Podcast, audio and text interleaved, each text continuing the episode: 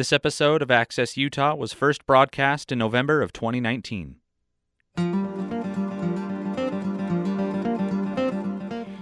Welcome to Access Utah. I'm Tom Williams. My guest for the hour today is Jeff Meldrum. He is professor of anatomy and anthropology at Idaho State University. He's author of Sasquatch Legend Meets Science. He's a leading expert on Bigfoot or Sasquatch, the term he prefers, relict hominoid. Says he was once confronted by a colleague who declared, After all, these are just stories. And his response was, Stories that apparently leave tracks, shed hair, void scat, vocalize, are observed and described by reliable, experienced witnesses, hardly just stories. Uh, Jeff Meldrum will join us to, today to talk about evidence for relict hominoids in North America, what the existence of such creatures would mean. We're also going to talk about the nature of scientific inquiry and shifting paradigms in our understanding of, uh, of evolution. Uh, so, Professor Meldrum, welcome uh, back to the program. Well, thank you. Appreciate the opportunity. Uh, had you uh, here oh, a couple of years ago when you were in Logan for some uh, some presentations. That's correct. Appreciate you coming back.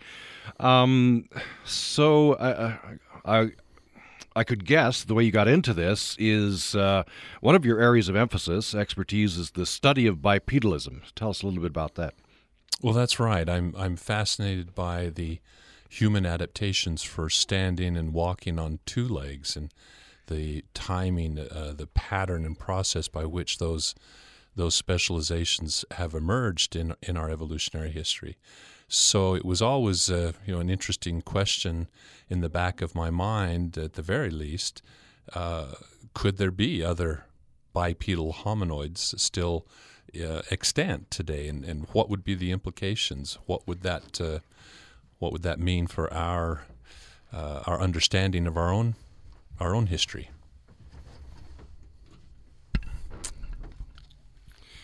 Uh, so, um, that this gets you into studying tracks, right? Exactly.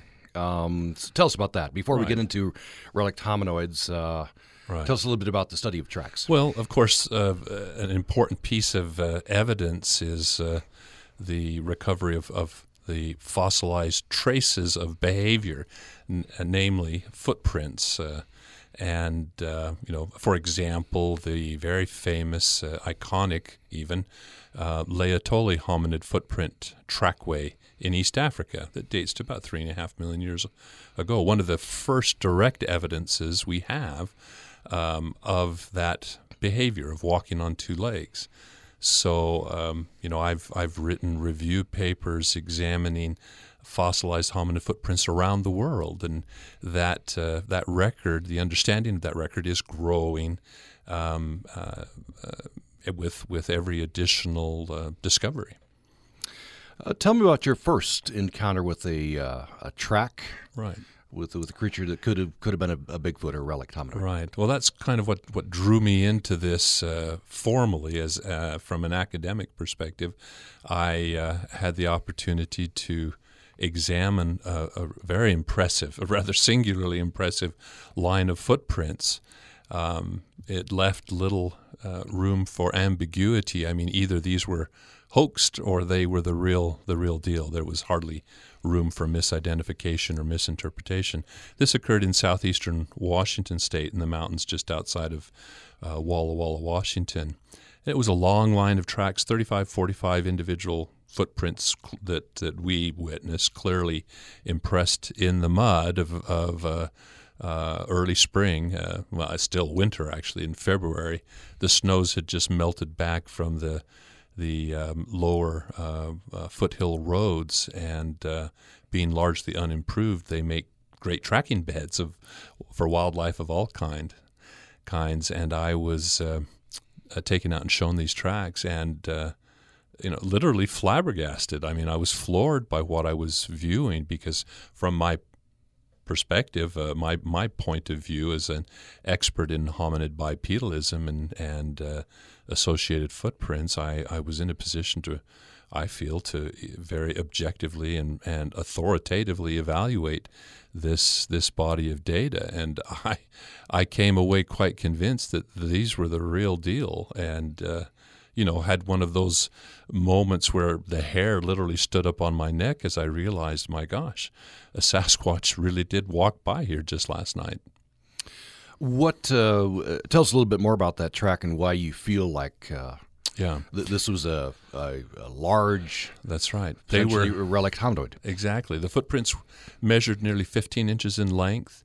Um, the stride was not, uh, you know, stride varies with circumstance. And in this case, it was, uh, I think, uh, based on the circumstances in our reconstruction of what probably occurred based on the pattern of the, of the trackway. It was uh, walking fairly cautiously, I think, returning back up to the ridge line into the trees. Um, it was the first weekend that a uh, you know that the the roads were passable, uh, the snows had melted off, and I suspect on that weekend there were there were people up taking advantage of uh, of those cleared roads, returning down from the hills late at night, and um, whatever whatever happened, something caused it to make an about face, do a 180 degree turn, began walking away. You could clearly see, given the outturned right foot, that it was glancing over its shoulder every second or third step. I suspect headlights bouncing down the, the road. And then it took off running, and the stride doubled in length. The footprints were abbreviated to the fore part of the foot. Uh, its heel elevated, uh, you know, in, in a running uh, stance, and uh, uh, ah, it was just. I mean, you, you could you could imagine or visualize, um, as any you know tracker can uh, from the sign in the ground, uh, what had actually transpired, and uh, the details were just amazing. They were so fresh. As I knelt down, you could in the in the moist mud, you could still see the minutia of the skin detail, the skin ridge pattern or dermatoglyphics was still visible in some of the footprints. And, uh, you know, all sorts of animate uh, features like um, pressure ridges and tension cracks and comet tails and, and drag outs of the toes and so forth. They weren't just uh, simple um, rubber stamped uh, imprints in the ground, uh, clones of one another.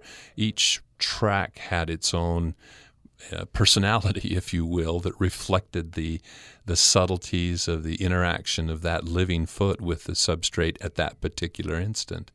Um, it was very convincing and very compelling, and, and we we documented with photographs and with footprint casts, uh, plaster casts, these um, examples, selected examples from this, and I mean to this day, it's it's one of the most impressive uh, pieces of evidence that I've experienced. Uh, how large would this, this creature have been based on the, Right. the footprints? Well, a 15 inch footprint would probably put it uh, in the seven and a half foot range, I would uh, estimate. Um, so probably weighing 800 pounds. Um so, uh, you know, it's not a not a trivial creature at all. Um, uh, so it would have it would have been uh, would have been impressive to encounter firsthand. what uh, what evidence is out there? Uh, so you you encounter footprints. Mm-hmm. Right. Uh, there are other footprints. Sure. What uh, you know, people have heard sounds. Uh, what, what what sort of evidence Right. is there? Well, my attention has focused primarily on the footprints because of my interest and expertise. I now have over 300 examples of footprint casts, not only here from North America, you know, associated with the Sasquatch or Bigfoot, but I have examples of the Russian Almas, perhaps a relic Neanderthal, examples of the um, uh, Himalayan Yeti, which may be a more uh, primitive um, uh, or generalized ape like species, a, a foot that leaves a print with a divergent big toe, a thumb like big toe. Um, examples from Southeast Asia of these smaller uh, statured species, like um, known by names like orang pendek, ebu gogo, and dutu. You know, each each um, ethnic population has its own traditions, its own um, names to to um, signify um, this uh, particular creature.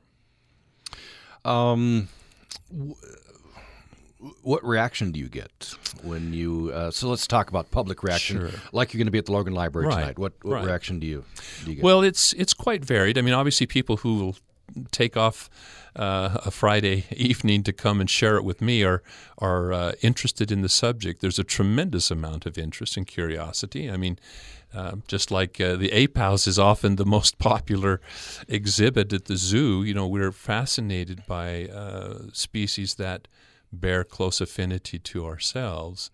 Um, and so I expect there'll be there'll be um, lots of interest. Uh, frequently, individuals um, uh, take the opportunity to share their own personal experiences, oops, their own encounters or uh, um, discoveries of, of sign, footprints, and or sounds in the night. Um, on a broader scale, um, the reaction has been uh, quite varied. You know, I I must admit I, I entered into academia rather idealistic, I guess, thinking that you know s- scientists belong to a rather elite club of intellectuals who were above politics and and uh, were uh, objective and uh, and open minded to new ideas. I, I was disappointed to find that's not the case in the least. And even my own department uh, over the years has been a something of a microcosm of that broader community with reactions spanning from, uh, as you might uh, hope, uh, curiosity and and objective interest and uh, encouragement to to pursue a scientific question, to at the opposite extreme, what I can only describe as you know a visceral, almost emotional rejection of the very suggestion that such a, a creature could exist. I, have I've had a colleague actually say um, they can't exist, therefore they don't exist. And it doesn't matter what evidence you think you have.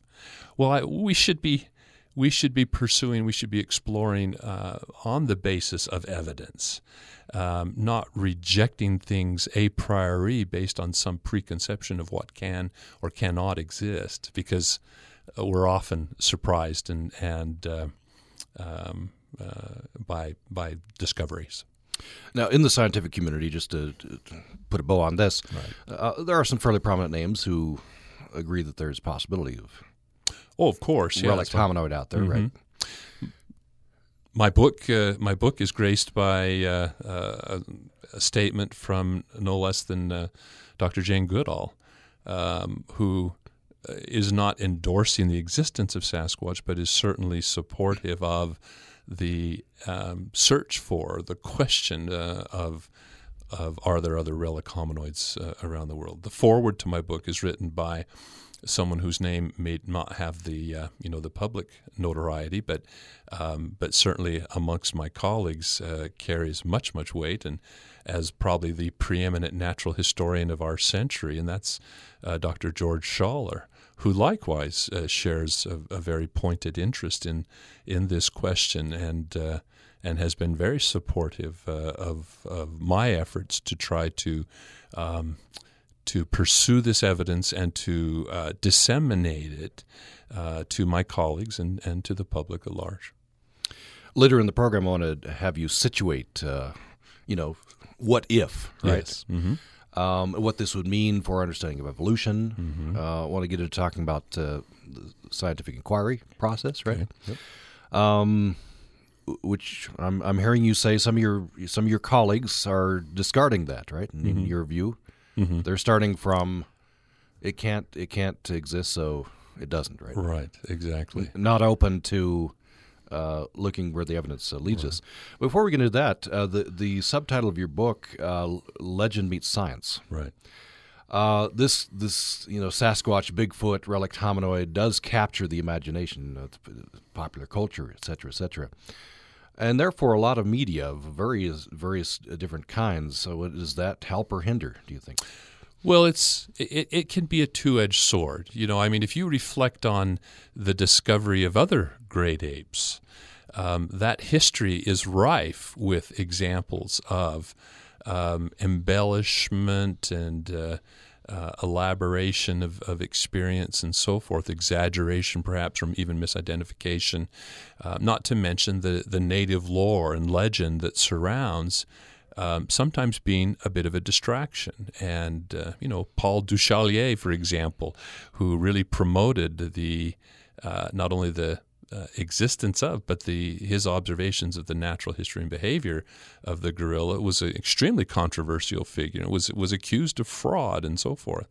Um, so it's interesting. It's it, it's the experiences that I've had in, in that sense are not at all unprecedented.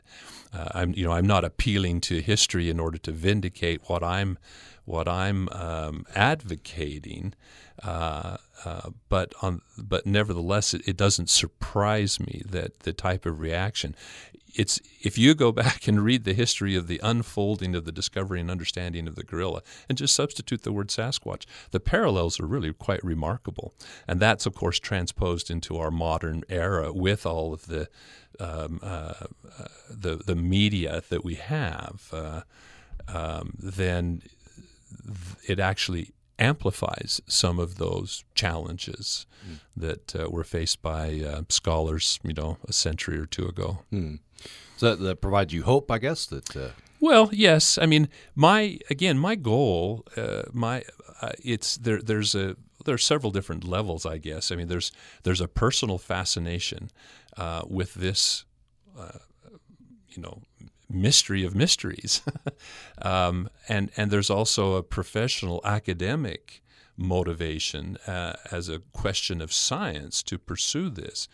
I mean, I'm not out to, um, to uh, uh, accumulate converts or to proselytize, uh, you know, in, in the public. I'm not doing an end run around the, the scientific venue. I find many roadblocks in uh, in um, getting the message out through the conventional scientific channels just because of the, the prejudice against the topic uh, offhand.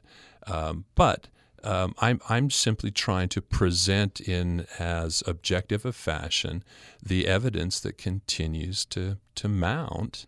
Um, uh, I I just I mean I'm so I'm at this point I'm convinced I'm accused of being a believer and I and I reject that. I mean, the the the moniker "true believer" is is uh, foisted on on uh, some people unjustifiably by the ideological skeptics, and in order to discredit them.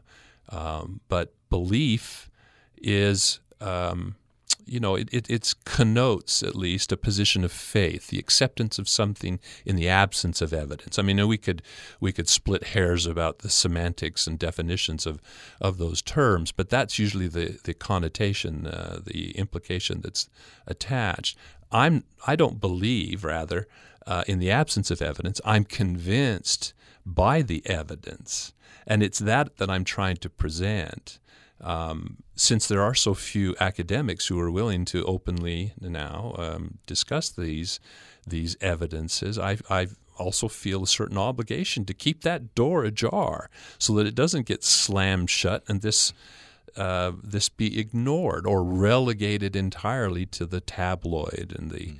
you know and to the sensational or paranormal and, there certainly are those elements that uh, that are um, uh, promoted by the, the, you know the non-professional uh, um, f- portion of the uh, Bigfoot enthusiast community, if you will, um, and and that also you know it creates uh, it creates its own set of obstacles uh, that that one in my position must navigate and, and sort of toe that line of of the voice of reason, the voice of objectivity.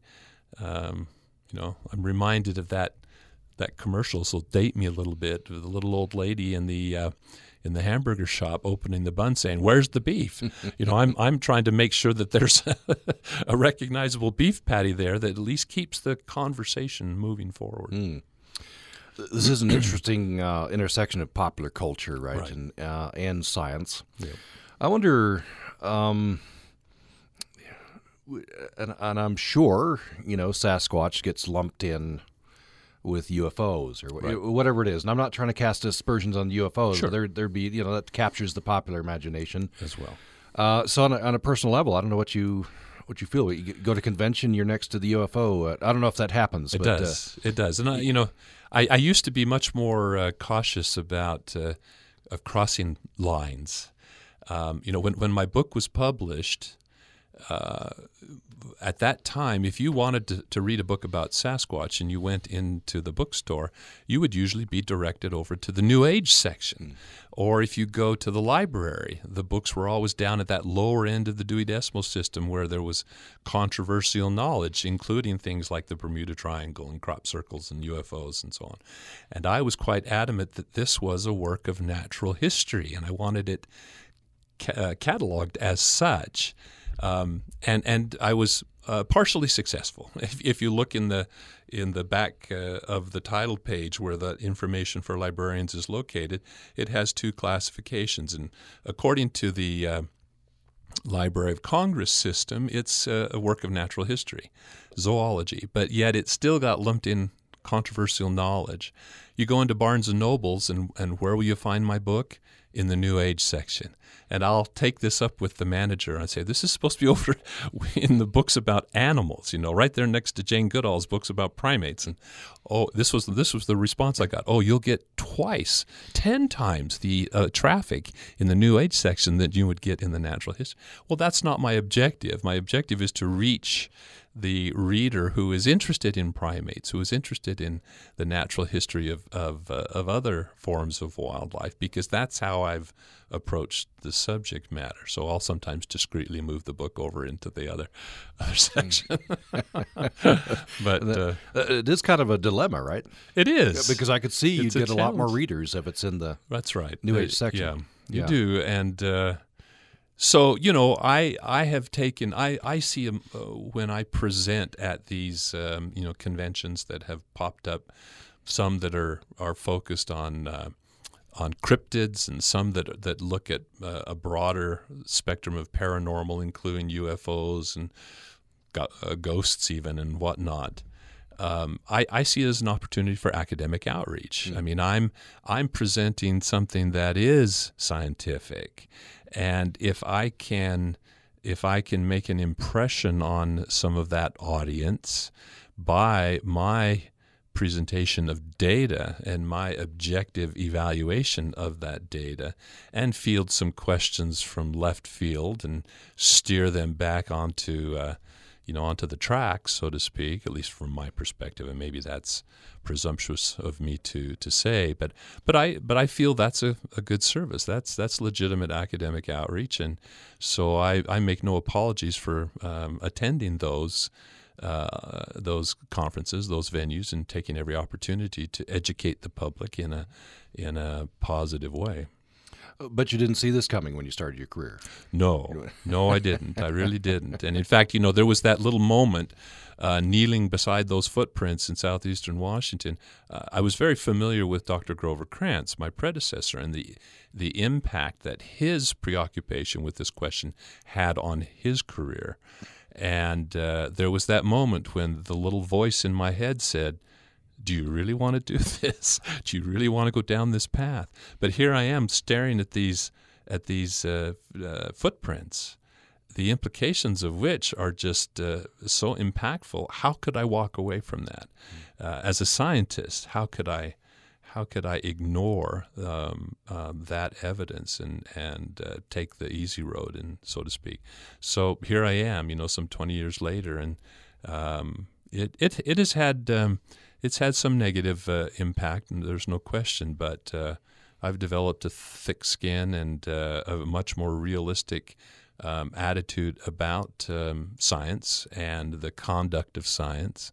Uh, and scientists should say maybe make it more personal in that respect, um, and and I think I'm better for it. I think I've um, I, have lent a voice of uh, um, of encouragement I, in fact, I know I have. I, I see it in the upcoming generation.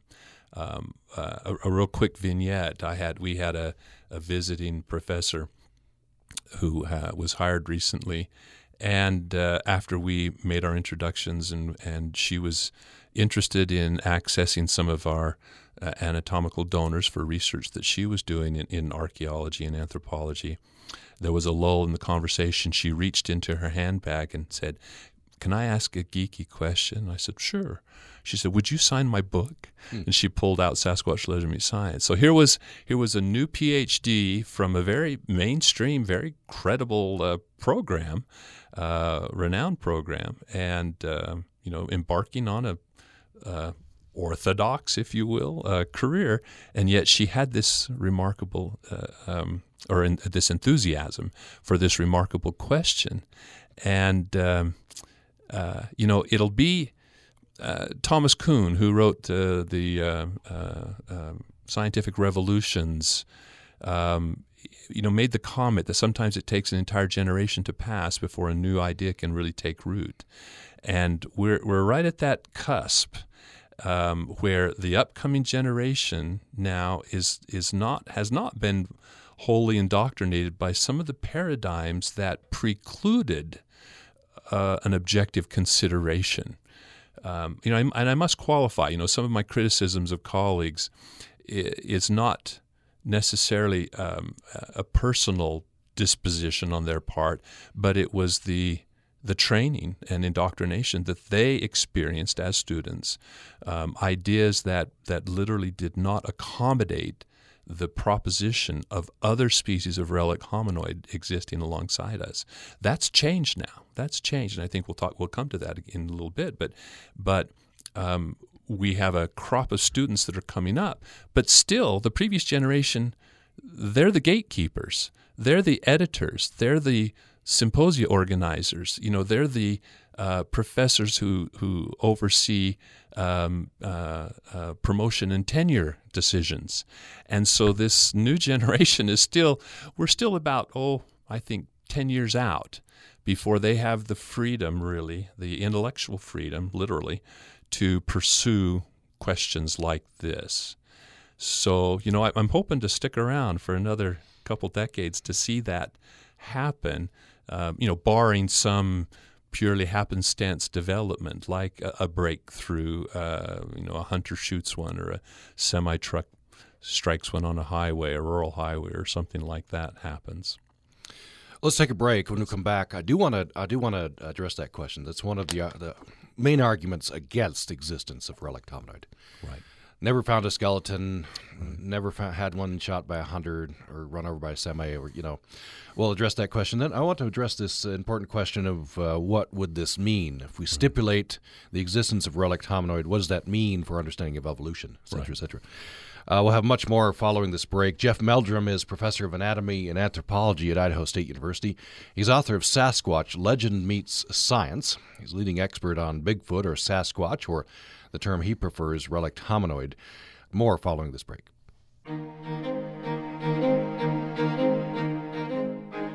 Thanks for listening to Access Utah. I'm Tom Williams. We're talking about uh, Sasquatch or Bigfoot, or the term my guest Jeff Meldrum prefers, relict hominoid. Uh, he's professor of anatomy and anthropology at Idaho State University, author of Sasquatch Legend Meets Science. Uh, so let's treat to this this question. Um, there's there's been tracks. You've seen mm-hmm. tracks uh, sounds mm-hmm. uh, in the night. We have we'll get into talking about the Patterson Gimlin film. Yes. Um, but there's never been a skeleton found right. of a relict hominoid. Uh, never been one run over by a semi or shot by a. And you know, many animals, including very elusive animals, mm-hmm. we have had such. Mm-hmm. Um, so, isn't that a good argument against the well, existence of relict hominoid? Yes, it, it, cer- it certainly is a, a, a, vexing question, and then it's a principal objection that is leveled, uh, you know, uh, by the skeptics. Um, there, there is a an, an, apologist explanation, if you will, uh, especially in light of all of the other evidence that, that continues to mount. You know, I, I sometimes chide uh, my critics who always tends to gravitate to those examples of the lack of evidence, but yet they're they're reluctant or, or unwilling to actually engage the things we do have in hand. I, one time I was uh, speaking uh, at a, a, regional university, in fact, and and a member of that faculty, um, uh, you know, took me to task on this very question, and I posed this concern, this reaction to him, and he said, uh, he said, well, what what type of evidence are you talking about? And I said, well, I felt like saying, "Weren't you listening to my presentation?" Mm. Uh, this was at the dinner following, and, and I said, "Well, take tracks for example." His response was, "Oh, well, I'm not an expert in tracks." And I said, "Well, I am. Don't you think you might give some deference to someone who does have some authority in, in uh, uh, you know, in uh, opining on that uh, data set?" Anyway, he, that changed the tenor of this conversation a little bit. Um, one of the common denominators of, of this kind of objection is, in my mind, their their rarity, and I, pe- people don't really, I think, um, appreciate that. Obviously, we don't have data, uh, real systematically collected data. We, I shouldn't say that. We do have data. We have these uh, accounts and reports of eyewitnesses and, and footprint finds, all of which point to a very rare, a very solitary um, uh, species. Um, uh, given that rarity of an animal that, if, if indeed it is a hominoid, a large bodied hominoid, and we can perhaps extrapolate from the um, scope of natural history parameters um, of known hominoids. This is a large bodied, long lived creature that reproduces infrequently, develops slowly, probably has a long lifespan, as I said, um, you know, especially given its large size, there tends to be a positive correlation of longevity and body mass. Um, uh, no natural predators. All these things suggest, first, that death is a very rare event, and is as with any other animal, uh, or excuse me, any other top predator um, that die natural deaths, they tend to secrete themselves off in some nook or cranny, and and then nature has its way. And there are decomposers, there are scavengers, there are gnawers and chewers. Uh, plus, we're uh, we're talking about an animal that tends to inhabit um, uh, wet coniferous forests in in the western United States primarily. And uh, under those conditions, oftentimes also with uh, volcanic soils, the the uh, soil chemistry and geology tends to produce very acidic conditions that are not conducive to the preservation of bone. Um, the place we might find bone would be, say, in a stream bed or in a in a limestone cave. But again, it's a very it's a rare event where one of these creatures passes, and and um, you know, we, uh, you know, that that's addressing the extent uh, as far as the extinct finding fossil evidence on this continent.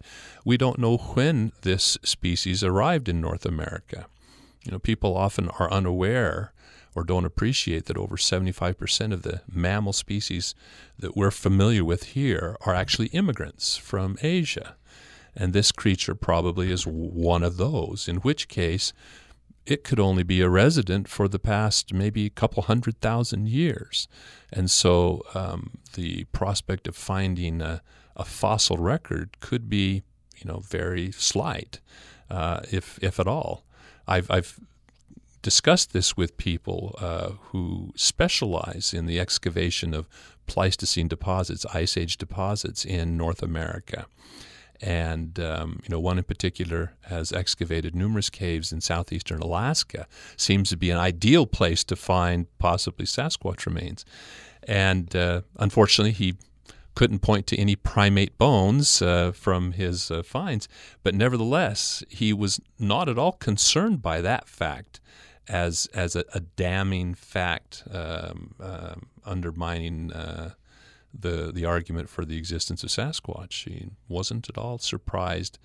Um, so, you know, I, I, wish someone would walk in with a tooth or a hmm. jaw uh, someday, and, and that may may well happen uh, at any time. But uh, but so far, we we don't have the physical evidence that would really uh, uh, dispel the mystery, the legend of of uh, surrounding Sasquatch. So, um, what would this mean? I want to get into the uh, you know, where this would fit into evolution, our right. understanding of evolution. Use the word relict, right? right? Relict hominoid, right? Um, so, what what would existence of a Sasquatch mean?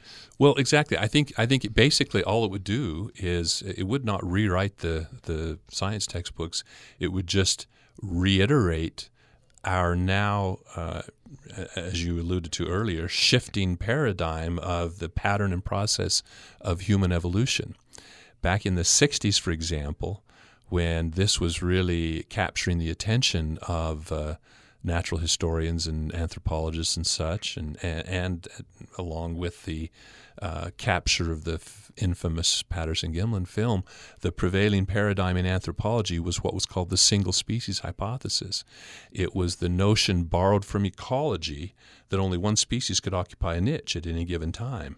And so anthropologists of that day thought, well, the hominin niche is a pretty exclusive one. You know, bipedalism, braininess, and above all, culture, a material culture.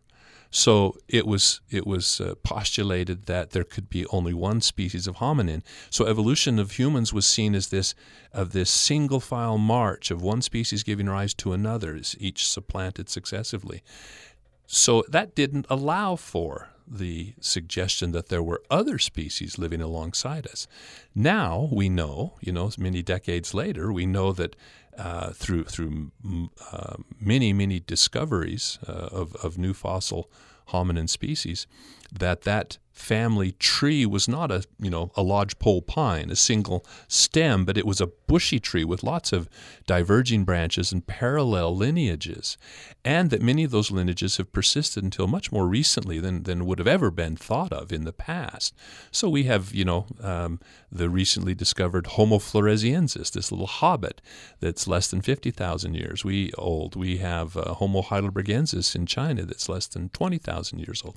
We have sites of That are thought to be between 10 and 20,000 years old. So many of these, if you know, if you went back in time just 30,000 years, you could step out of your time machine and possibly bump into one of, of a half a dozen different species of hominin coexisting across the landscape.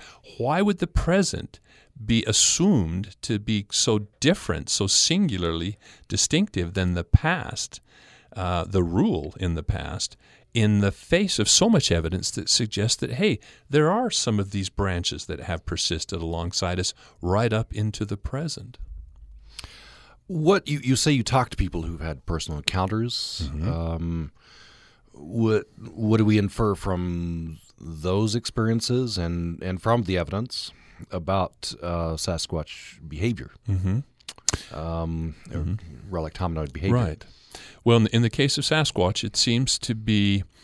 Um, you know, there's there's a lot of space. If if let's assume for a minute that this is uh, based on its bipedal behavior, some relic uh, hominin, a member of our family uh, group since the divergence from a shared ancestor with the uh, with chimpanzees, say, then uh, there's still a lot of space between those earliest of uh, of hominin branches and modern Homo sapiens. Uh, a lot of space in terms of intelligence, in terms of tool use and, and, and culture, as we, we alluded to. Um, Sasquatch seems to be an animal that, a species that um, makes its way through the landscape based on its brawn its uh, rather than its brains, and that is it. It has uh, uh, you know it's described as being massive, and extremely muscular, which is you know the, the, the rule for other great apes. Our lineage has experienced a remarkable gracilization, a lightening of our skeleton and, and muscular systems. So we become have become a rather lean, mean running machine, as opposed to you know these uh, apes that uh, well, it's said that a chimpanzee has the strength of uh, you know five times the strength of a man. Um, so imagine a Sasquatch that is uh, many times larger. Uh, there's no indication of material culture or home bases or fire use. Um, the types of things that we associate with the uh, emergence of the Homo lineage from its earliest uh, advent, you know, some two and a half million years ago.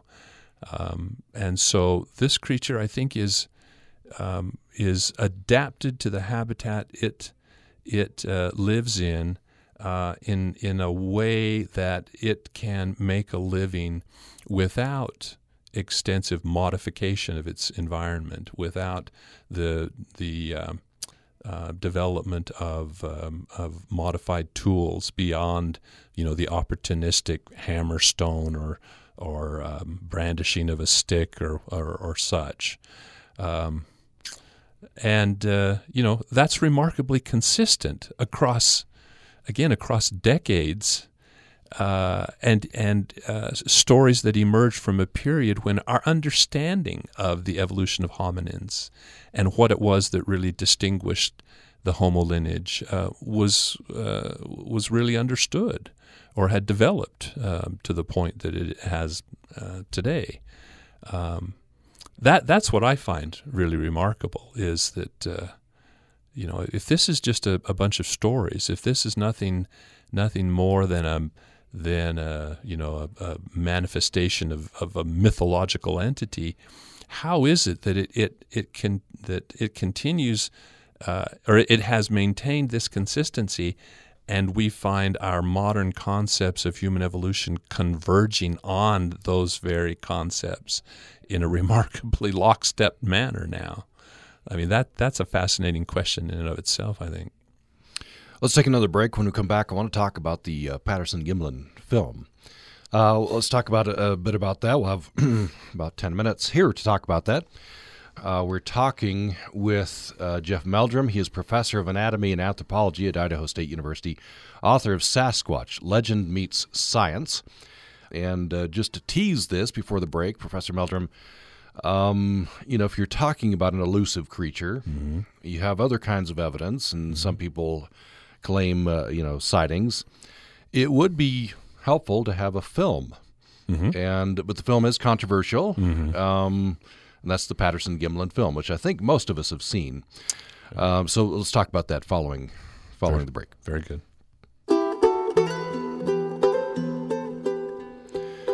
Thanks for joining us for Access Utah. We have reached our last segment with Jeff Meldrum. He's professor of anatomy and anthropology at Idaho State University. He's author of Sasquatch Legend Meets Science. He's a leading expert on Bigfoot or Sasquatch, or the term he prefers, relict hominoid. I understand, Professor, that uh, the main focus will be the Patterson Gimlin film. I think uh, most of us, not all of us, have seen this. It's up on mm-hmm. YouTube. Mm-hmm. Uh, fairly short. Mm-hmm. 60 uh, seconds. 60 seconds. And what you see sort of through the trees is a very large um, creature, mm-hmm. hairy, mm-hmm. lo- you know, long arms, but upright. Right. Uh, you know, striding through the, uh, you know, through the forest. Right. Um, so uh, tell us briefly right. how this came about. Then sure. I want to talk about sort of the ins and outs of of. I think your view is it's legitimate. Anyway, exactly. We'll, yeah. Uh, tell us about how this came right. about. Well, an important point to make too is that uh, while you say most people have seen it, oftentimes that that uh, is limited to what they've seen on television, and and usually these documentaries have a a, a licensed uh, copy of the film that they utilize. And uh, quite honestly, it's a very poor quality copy that they're provided, and it has you know all sorts. It's riddled with with the scratches and and blemishes and dirt and so forth of the copy that it was uh, it was made from. But that VHS tape is, I think, still the format that is provided um, is deteriorated. And of course, the, the networks think that's great because it gives it this very campy feeling and this very mysterious, uh, but it perpetuates some of the misnomers like um, you know, the film has become almost a meme for anything that's that's blurry and indistinguishable, mm-hmm. and, uh, and and many jokes have been made about that, and and that is uh, far from the case. And I'll I'll share some images and some copies of the film that um, that uh, will actually, I think, stun the viewer at the quality. But this uh, dates back to 1967. Roger Patterson um, uh, kind of got the bug uh, he was uh, sort of a jack of all trades, had many different interests and and, and donned many different hats, um, and uh, got it in his mind that he wanted to try to capture some film of this creature, or at least his, his initial reason for going down there was to film some footprints that had been discovered about a month earlier. It took him some time to get his effects in in order and to recruit uh, uh, some assistance from Bob Gimlin, who was very critical in, in that regard. Um, they had patrolled the, the area for uh, several weeks. And then on this particular day, went up this one uh, uh, creek bottom and uh, their their view and, and probably the scent from the horses was obscured by a very large crow's nest, a big accumulation of uh, of debris from a, a, previous seasonal flood that had scoured out part of that uh, creek bottom. As they rounded that obstruction, suddenly the horses caught sight of this creature and uh, reacted, as you might expect. Uh, Patterson's horse reared and fell on its side. He was able to extricate himself quite nimbly and grabbed the camera from the saddlebag and bolted across the creek in the direction of this creature that had been standing, you know, a mere 40 feet away and now was quickly receding uh, and retreating, that is, up, up the, the creek bottom. Uh, he yelled to his partner, "Cover me," because it was uh, certainly an intimidating figure they saw. You know, nearly seven feet tall and probably weighed between seven and eight hundred pounds, and uh, uh muscles rippling under that hair-covered skin. Uh, and uh, anyway, the rest is history. Sixty seconds of of of admittedly uh, gyrating film footage as he ran across holding this camera by hand. He uh, actually ran into the sandbar, which was about th- elevated about three feet up above the creek. Um, since he was uh, looking through that small viewfinder, he ran into it, which dropped him to his knees. And then you get that very nice, uh, uh, stable image of this creature um, um, moving across the sandbar, turning to briefly glare back at it at the intrusion on on uh, her business and, and then retreat off into the into the woods. Mm. We think it, uh, this was female. It was female. It, mm-hmm. We assume it was female, given the apparent breasts mm-hmm. and the more gracile outline of her footprint that measured about 14 and a half to 15 inches in length, about the same size as the footprints I, I witnessed in '96. Um, and so uh, yeah, that's the the assumption that it was a female. Mm-hmm. Now, I, I, could imagine that as you're analyzing the film, you're I mean looking at many things, but you're looking at the movement. Right. I would guess. Right. Does that fit with right the movement and the footprints? And the footprints, yeah. Definitely, and it was it was fortunate that not only did Patterson cast a right and the left, a very clear example, almost almost too good, and that was part of the problem. He looked for the cleanest, clearest, flattest, un, um, least deformed footprint uh, of a right and a left. And uh, you know these creatures do not have a longitudinal arch as we have, a very recent adaptation actually in human evolution. Uh, and so the foot looks remarkably flat. And some of the authorities at the time examining these casts said they looked too much like you know just carved wooden feet out of a plank of wood. Um, in addition to the, those two, however, uh, an investigator from Canada, Bob Titmus, came down within about 10 days of the event and cast 10 footprints in succession, regardless of their quality, which was a tremendous boon to the to the data set because he preserved then the those dynamic features that I had described earlier, uh, witnessing in the footprints I examined, which were so impressive, which spoke to the spontaneity and the animation of the footprints instead of giving the impression of just wooden stompers strapped to someone's boots, you know, stomped in the sand. Um, so if I had nothing but the footprints to go on, I would already be quite convinced of the credibility of this film, but then to combine the tracks with the track maker to actually observe the kinematics, the movements of this creature, to um, to uh, appreciate the dimensions, the the girth, the size, um, and details of anatomy. I'll, you know, I'll show this. I teach human gross anatomy, and I'll show this to my students sometimes, um, just as an exercise in identifying landmarks of surface anatomy, and starting from the you know the attachment of the trapezius on the back of the skull, um, down to the flexibility of the foot through the mid tarsal joint all from from head to toe there are just feature after feature of consistent remarkable anatomy that you would not expect to see in just a man in a fur mm-hmm. suit mm. as it's so often attributed We'll have to leave it there. We're, yeah. we're out of time. Jeff Meldrum is professor of anatomy and anthropology at Idaho State University, author of Sasquatch Legend Meets Science. Thanks for coming in. Thanks for the chance to talk. And thanks for listening to Access Utah.